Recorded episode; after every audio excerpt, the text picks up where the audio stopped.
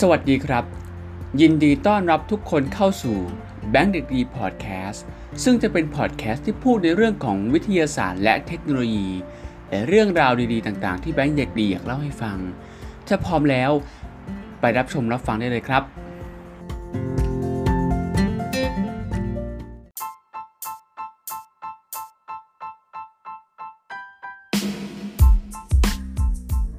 สวัสดีครับ ยินดีต้อนรับทุกคนกลับเข้าสู่ช anel แบงค์เด็กดี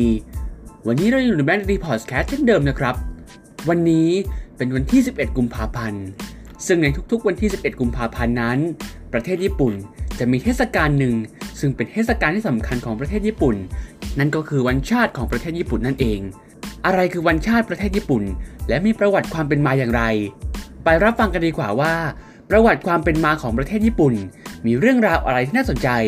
ไปรับฟังกันเลยดีกว่าครับ วันชาติ หรือวันสถาปนาชาติ เป็นวันหยุดราชการในประเทศญี่ปุ่น ซึ่งจัดขึ้นเป็นประจำทุกปี ตรงกับวันที่ 11 กุมภาพันธ์ ชาวญี่ปุ่นจะเฉลิมฉลองการก่อตั้งชาติ และเชื้อสายจักรพรรดิตามจักรพรรดิในตำนานพระองค์แรก หรือจักรพรรดิจิมมุ ผู้ซึ่งได้สร้างเมืองหลวงขึ้นที่ยาโมโตะเมื่อ 660 ปีก่อนคริสต์กาล ที่มาของวันตั้งชาติ คือวันขึ้นปีใหม่ในปฏิทินสุริยคติดั้งเดิม ซึ่งในวันนั้นการก่อตั้งญี่ปุ่น โดยจักรพรรดิจิมมุได้มีการเฉลิมฉลองตามนิฮงโชกิซึ่งกล่าวไว้ว่าจักรพรรดิจิมมุทรงขึ้นครองราชในวันแรกของเดือนแรก ในยุคเมจิ รัฐบาลญี่ปุ่นกำหนดให้วันดังกล่าวเป็นวันหยุดราชการ ซึ่งเกิดขึ้นในเวลาไล่เลี่ยกัน ตามการเปลี่ยนแปลงปฏิทิน เป็นปฏิทินกิโกเรียน ในคศ 1873หนึ่งปีก่อนหน้านั้น เมื่อวันหยุดราชการนี้ได้รับการประกาศขึ้นอย่างเป็นทางการ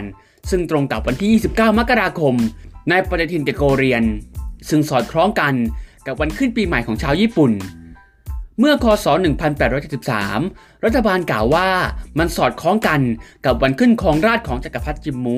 แต่ไม่ได้ตีพิมพ์วิธีการคำนวณที่แม่นยำนัก ในรูปแบบดั้งเดิม วันตั้งชาติและถูกตั้งชื่อว่าวันจักรพรรดิเป็นที่คาดกันว่า สมเด็จพระจักรพรรดิเมจิ อาจทรงต้องการให้สถาปนาวันหยุดราชการ ดังกล่าวขึ้น เพื่อสนับสนุนความชอบธรรมของราชวงศ์หลังจากการล้มล้างรัฐบาลโชกุนได้สำเร็จ ก็ได้ทรงสถาปนาวันนั้น ให้เป็นวันหยุดราชการ เพื่อที่จะสนับสนุนความชอบธรรมของราชวงศ์ของตนเอง และมุ่งหมายที่จะให้ผู้คนรำลึกถึงต้นกำเนิดของราชวงศ์ไม่ลงไปนับถือผู้ใดอีกทำให้ผู้คนเชื่อว่าสายเลือดของราชวงศ์นี้ คือผู้ที่ปกครองแผ่นดินญี่ปุ่นอย่างชอบธรรมเพียงสายเลือดเดียว วันหยุดประจำชาติดังกล่าว ได้รับการสนับสนุนจากผู้ที่เชื่อว่า การรวมความสนใจของชาติไปยังองค์จักรพรรดิจะช่วยให้จุดประสงค์ด้านความเป็นเอกภาพ การเชื่อมโยงการปกครองของพระองค์ เข้ากับจักรพรรดิพระองค์แรกในตำนานจักรพรรดิจิมมุ จักรพรรดิเมจิจึงทรงสถาปนาพระองค์ เป็นผู้ปกครองอย่างชอบธรรมแต่เพียงผู้เดียวในญี่ปุ่น โดยการเดินขบวนและการเฉลิมฉลองขนาดใหญ่ วันจักรพรรดิจึงได้รับการพิจารณาว่าเป็นหนึ่งใน 4 วันหยุดใหญ่ในญี่ปุ่น เนื่องจากการเชื่อในตำนานชินโต และการสนับสนุนคนชั้นสูงของญี่ปุ่น อย่างไรก็ตาม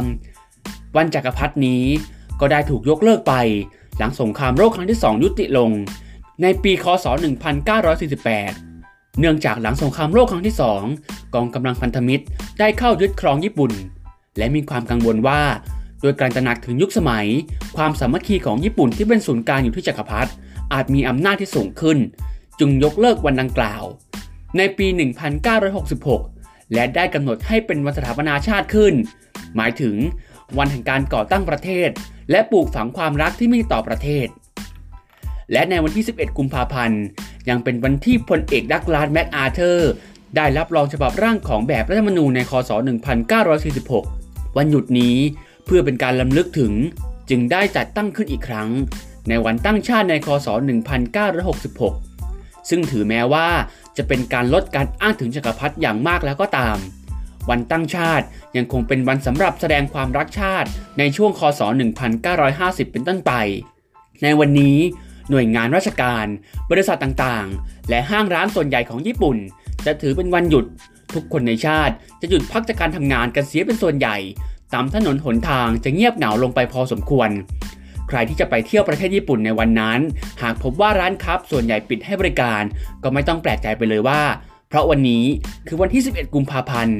ถือเป็นวันหยุดใหญ่หนึ่งใน 4 ของประเทศญี่ปุ่นนั่นเองและนี่คือเรื่องราวสั้นๆ ของเรื่องราวที่น่าสนใจของวันชาติประเทศญี่ปุ่น ในวันที่ 11 กุมภาพันธ์ของทุกปี ถ้าว่าชอบคลิปนี้ อย่าลืมกดไลค์กดแชร์ ชวนเพื่อนๆมาฟังเรื่องราวที่น่าสนใจของวันชาติ หรือวันสถาปนาชาติของประเทศญี่ปุ่นด้วยนะครับ และพบกันใน EP หน้า ถ้าว่าชอบคลิปในลักษณะนี้ อย่าลืมกดไลค์กดแชร์ และกด subscribe แบรนด์เด็กดีใน YouTube และแบรนด์เด็กดีพอดแคสต์ในช่องทางต่างๆ อาทิ Apple Podcast Spotify เป็นต้น และพบกันใน EP หน้า EP หน้าจะเป็นเรื่องราวของอะไร อย่าลืมติดตามด้วยนะครับสำหรับวันนี้ขอบคุณทุกคนที่ฟังมาจนจบ และพบกันใน EP หน้า สวัสดีครับ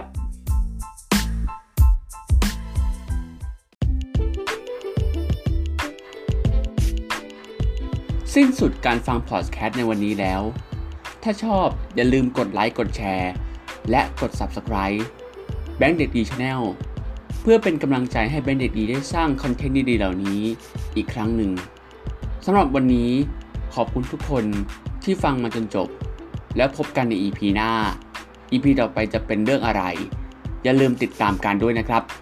สำหรับวันนี้ สวัสดีครับ